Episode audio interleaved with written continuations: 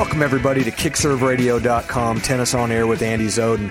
I'm really excited to be joined by one of the most revered and respected tennis journalists in the business. He is my dear friend, Joel Drucker. And, Joel, let me start with this. If somebody would have told you at the end of 2016 that at the end of Q1 of 2017 that Roger Federer would single handedly be carrying the sport of tennis, what would your response have been?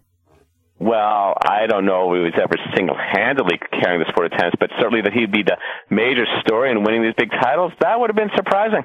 That he'd won both these titles in Australian Open and Indian Wells, that's pretty amazing.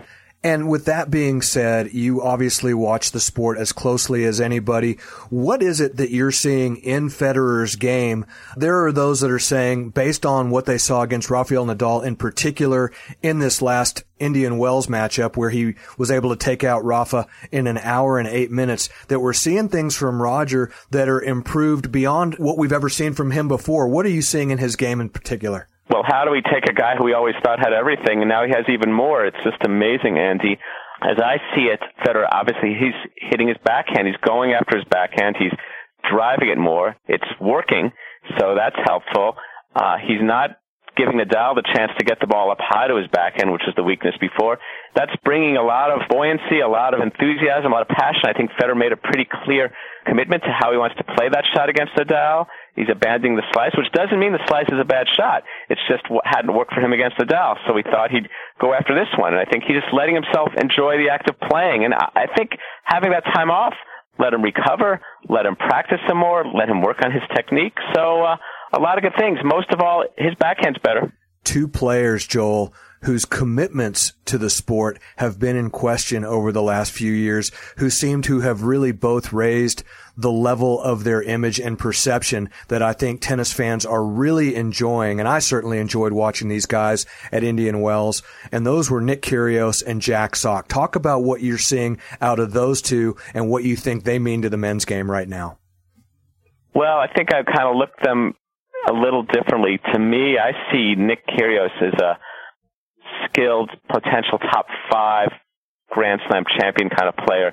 I don't particularly like his behavior at times, but I'll tell you, he is a must watch player and to watch him play and to see the things he can do with the ball. He's the athlete and shot maker that people often think Gael Monfils is. But it's Kyrgios who's got the stuff. He's got the live arm. He's got the big forehand. He's willing to try shots. He's willing to do different things. I think he's fantastic, and I want to see more of what can come from him. Sock, I don't think, is uh, nearly as skilled or as versatile or as athletic as Kyrgios. He's an excellent player, and he's taken some big strides this year to win two tournaments. Very impressive run to the semis of Indian Wells. I'll be curious to see how things go for Sock. Does he sustain that? I often feel with him that he's kind of teetering, like this whole mix of efficiency and fitness and emotion. It's kind of this whole stewing pot, but he puts some things together quite well at Wells. So I'm going to be curious to see how it goes for him as he plays longer matches on clay, three out of five set matches at the majors. Never a never significant result at a Grand Slam tournament for Sock. It's going to be interesting to see how things shake out for him. By their standards, Joel, Andy Murray and Novak Djokovic are both off to somewhat disappointing starts in 2017. How concerned should fans of theirs be as the balance of 2017 continues on, particularly in lieu of the fact that both of them had to drop out of the Miami tournament with cited elbow injuries?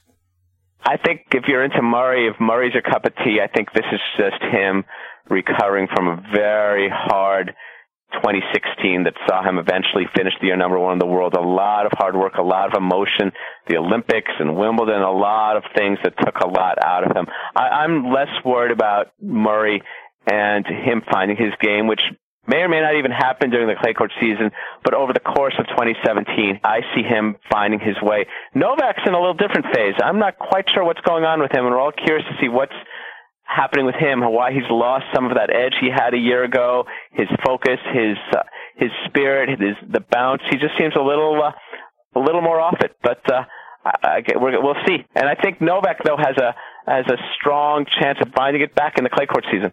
I want to chat a little bit about some of the things that you have going on personally. Let's talk real quickly though about the women's game, in particular Venus Williams. How heartened are you, Joel, to see Venus doing what she's doing? Everybody talks about Serena doing what she's doing at 35, and certainly it's an amazing accomplishment to win major championship number 23. But Venus is is really kind of outkicking her coverage, if you will, in 2017 so far. How happy does that make you?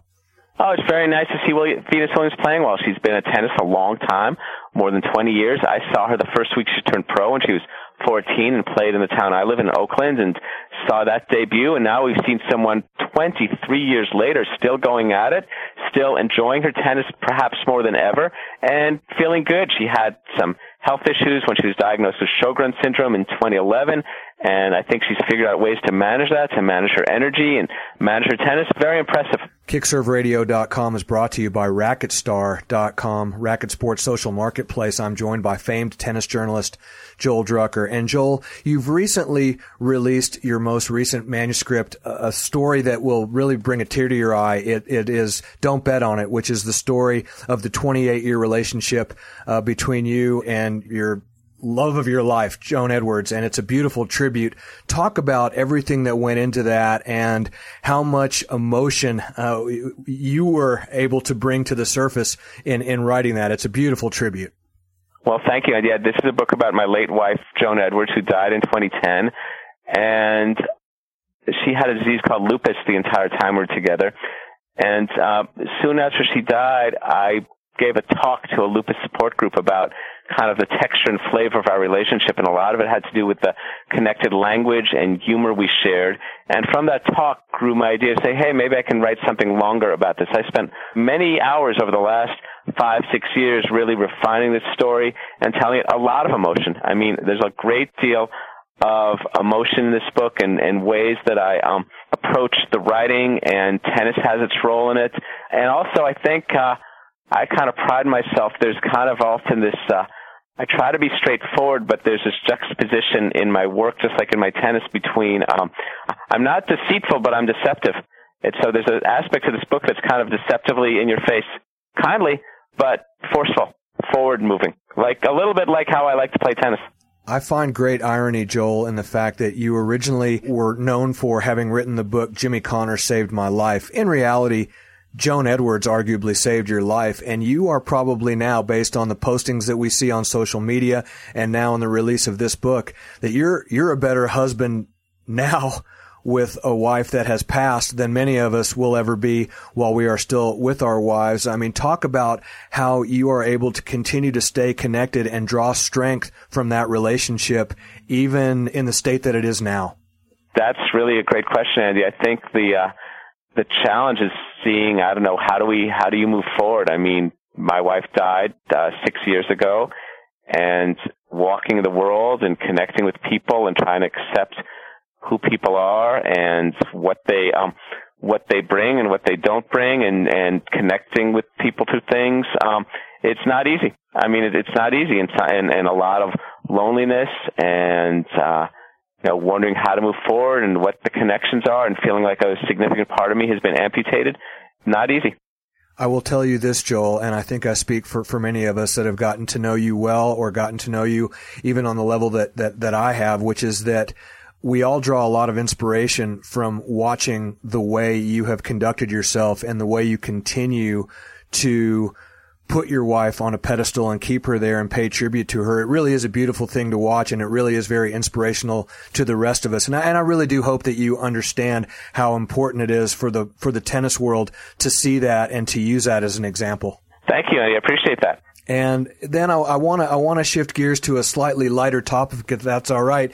You you sort of took uh, for those of you that didn't see it, they came out with a video. It was Roger Federer, Tommy Haas, and Grigor Dimitrov of sort of doing this uh, this this boy band version of uh, "It's Hard to Say I'm Sorry," as it was at the, the, the Chicago song, and you sort of took this analytical view of taking the, the the terminology and the and the lyrics from that song and applying it to how these guys have sort of interacted both on and off the court with one another. It was kind of an interesting, uh, an interesting little play on your part. It, it absolutely is. Well, I think I was taught that there's always a meaning behind a thing, and every song tells a story. And I, I took a look at the song that's called um, hard to say I'm sorry and and just explore some of the lyrics. I think uh, uh, maybe Andy, why don't you uh, why don't you sing the opening lyrics of the song and we can um, start with the analysis that way. You can't be serious, man.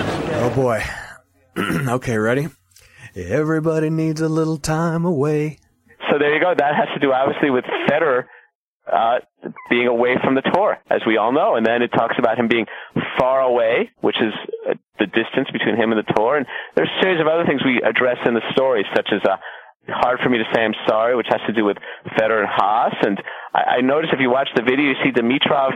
He's not. It's not. He's not quite in it. He's a little younger than those guys. I think this is really a, a dialogue, a hitting session, as it were, between Federer and Haas. Very interesting. Um, uh, it's interesting to note that. Uh, they say in the lyric, one of the lyrics is, after all we've been through, and Federer and Haas, they've played each other 16 times. That's a lot. The, the album the song was on was called Chicago 16. I just enjoy exploring these, these connections between things. Uh, at the, uh, one of the lyrics goes, uh, I will make it up to you. I promise to. This was Tommy Haas's first year running the tournament at Indian Wells. And what does Federer do, Andy? He goes out and wins it, and he wins it impressively. I promise to. So that's very nice. I I just enjoy. I, I think we should look for these things. I'm curious, uh, Andy. Do you think uh, think these guys are going to find some other songs, or, what do you think is going to happen with this band? I don't know. I mean, obviously the, the, the one-handed backhand boys, obviously some sort of mutant version of the Backstreet Boys is all I can think of. I think that the Backstreet Boys jobs are safe. Uh, that being said, I think that the the, the one hander, you know, backhand boys' jobs are safe as long as they keep it between the lines. But I'll tell you what, it, it, as long as you keep bringing the Joel Drucker sort of quirky perspective on these types of uh, outside the line endeavors by these players, tennis fans are going to continue to enjoy them. So so thanks for that. You're welcome. It's fun. It's fun to explore these things, and you know, there's always interesting things going on in the tennis. Well, it's always interesting to be able to read your take on these things. For those uh, that don't follow Joel, you uh, you write for tennischannel.com and you've got something on there. Just is, is it pretty much weekly, Joel? Daily. Daily, my friend. Oh, you got something on there every single day. Wow, the hardest working man in tennis. No, that's you, Andy. Joel, it is always great to catch up with you. That's one of the reasons I always look forward to going out to Indian Wells is to get caught up. Thanks so much for uh, for spending some time with kickserveradio.com and best of luck with the book. It really is a beautiful piece. And as you termed it, it's sort of a uh, tennis's version of the way we were, which is, and I don't have to go very far to explain uh, how touching that film was. And, uh, and it really is a beautiful tribute. So congratulations on a, on a nice piece of work. Thank you, Andy. Enjoyed being on your show. This is Andy Zoden. You're listening to kickserveradio.com. And of course, we have been joined by the one and only Joel Drucker. Look forward to catching up with you guys on the courts real soon.